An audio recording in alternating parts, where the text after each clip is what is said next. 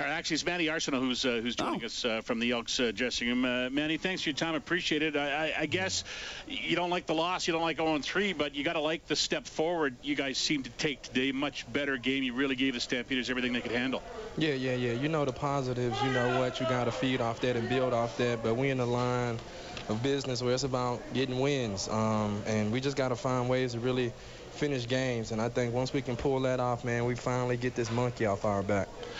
Yeah, now I guess you got to fight yourself a little emotionally too, right? You don't want to let 0-3 get you down, especially when you you're making strides each and every week. Yeah, yeah, it's next game mentality, um, and that's what we got to have as a collective group. But you know what? I believe in these guys. We believe in each other, and we just know we're right there, man. But it's just next game mentality.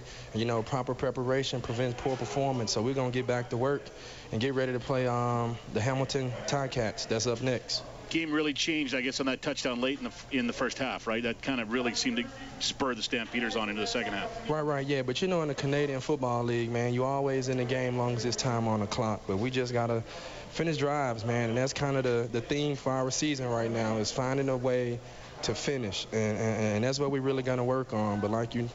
It, it starts in our preparation, um, and we just looking forward to get back to work, man. But we just really got to find ways to finish, because once we learn that, um, this thing gonna be trending in the right direction, and we wouldn't be in the position we in now. But I think as a whole, we just got to finish, keep believing, keep fighting, and working our butts off.